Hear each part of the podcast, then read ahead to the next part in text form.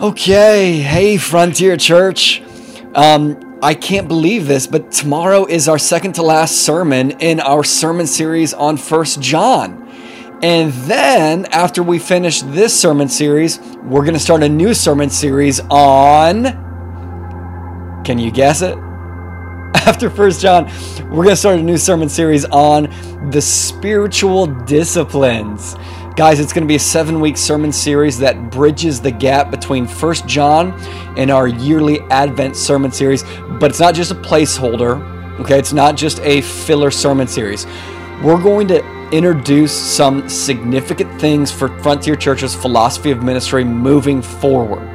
And while our vision as a church is not changing, it's going to be deepening.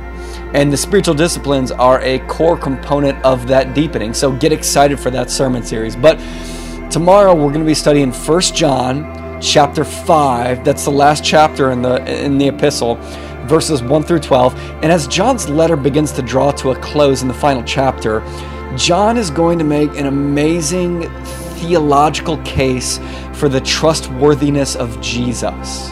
So John John's aware of the hardships that are in these churches that he's writing to. He knows that people are leaving the church. He knows that the demonic spirit of the Antichrist is ravaging these churches.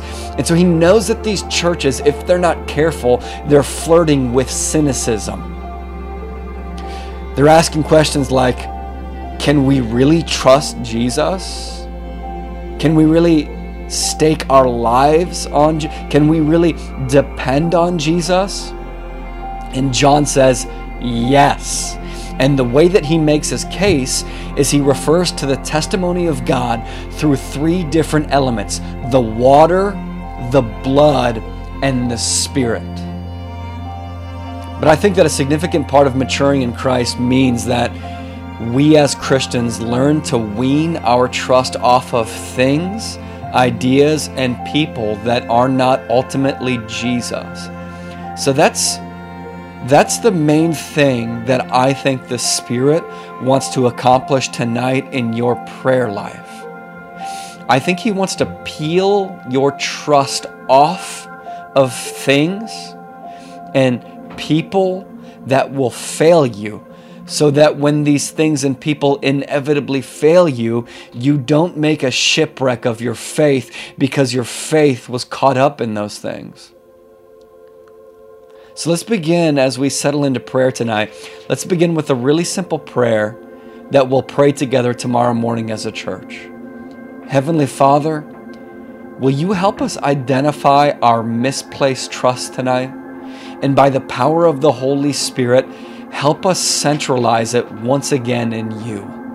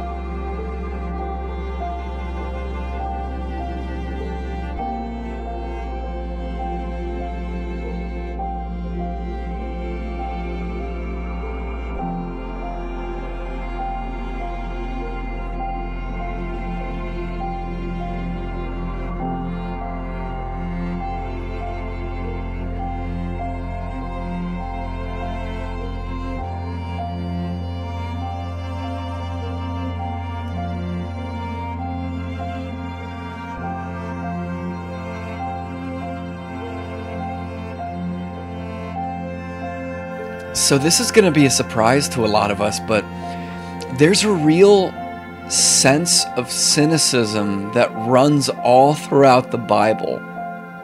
It's not just postmodern people who are cynical. Christians aren't people who gullibly place their trust in mankind and who gullibly place their faith in themselves. And so the Bible has a real streak of cynicism in it. The Bible's clear about this. Here's a few Psalms that are really, really straightforward about mistakes that we can make with where we place our trust. The psalmist says, Put not your trust in princes, in a son of man in whom there is no salvation. When his breath departs, he returns to the earth, and on that very day his plans perish. Here's another It's better to take refuge in the Lord than to trust in man. It's better to take refuge in the Lord than to trust in princes. And another The Lord looks down from heaven. He sees all the children of man. The king is not saved by his great army. A warrior is not delivered by his great strength. The war horse is a false hope for salvation, and by its great might it cannot rescue. We should be really cynical about placing our trust in people, in human beings, and ideas. So, Heavenly Father, would you help us be honest with ourselves tonight if our trust is more bound up in a political party than in your Son, Jesus Christ? If our trust is more deeply devoted to the American dream than to your dream? Or if our trust clings more tightly to the promises of health and wealth rather than the promises of Jesus? God wants to help you place your trust in the one place that it'll never rust tonight Jesus.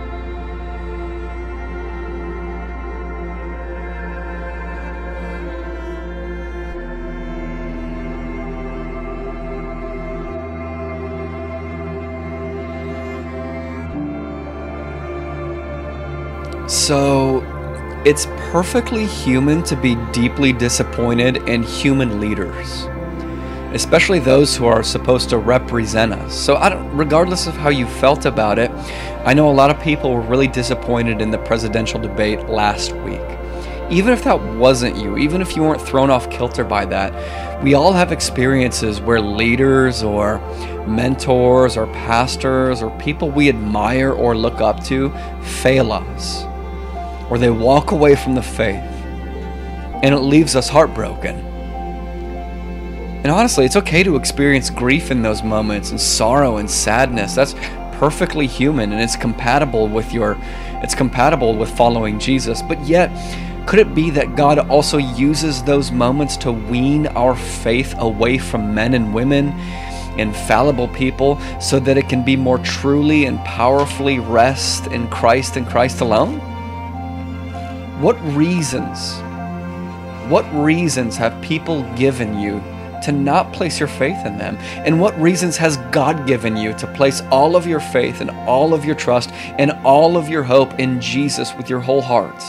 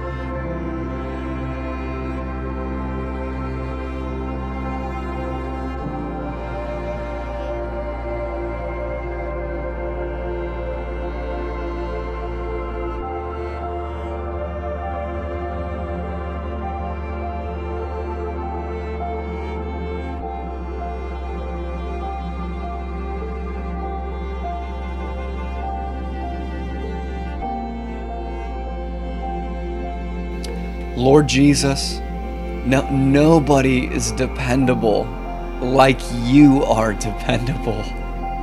You are the perfect fulfillment of all the Old Testament promises. Jesus, you are the truer and better hero of every Old Testament story. You are Alpha and Omega the beginning and the end, and the supremacy of your unchanging nature is the essence of our trust. So help us by the power of the Holy Spirit. Help us to place our trust in Christ and Christ alone tonight.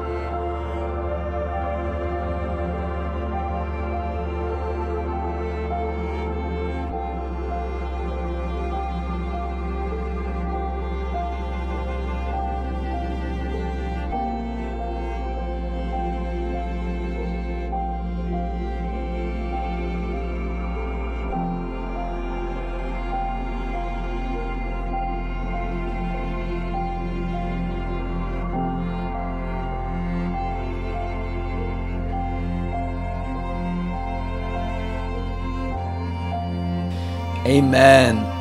All right, church, come prepared tomorrow to think deeply about why Jesus is just completely and totally trustworthy.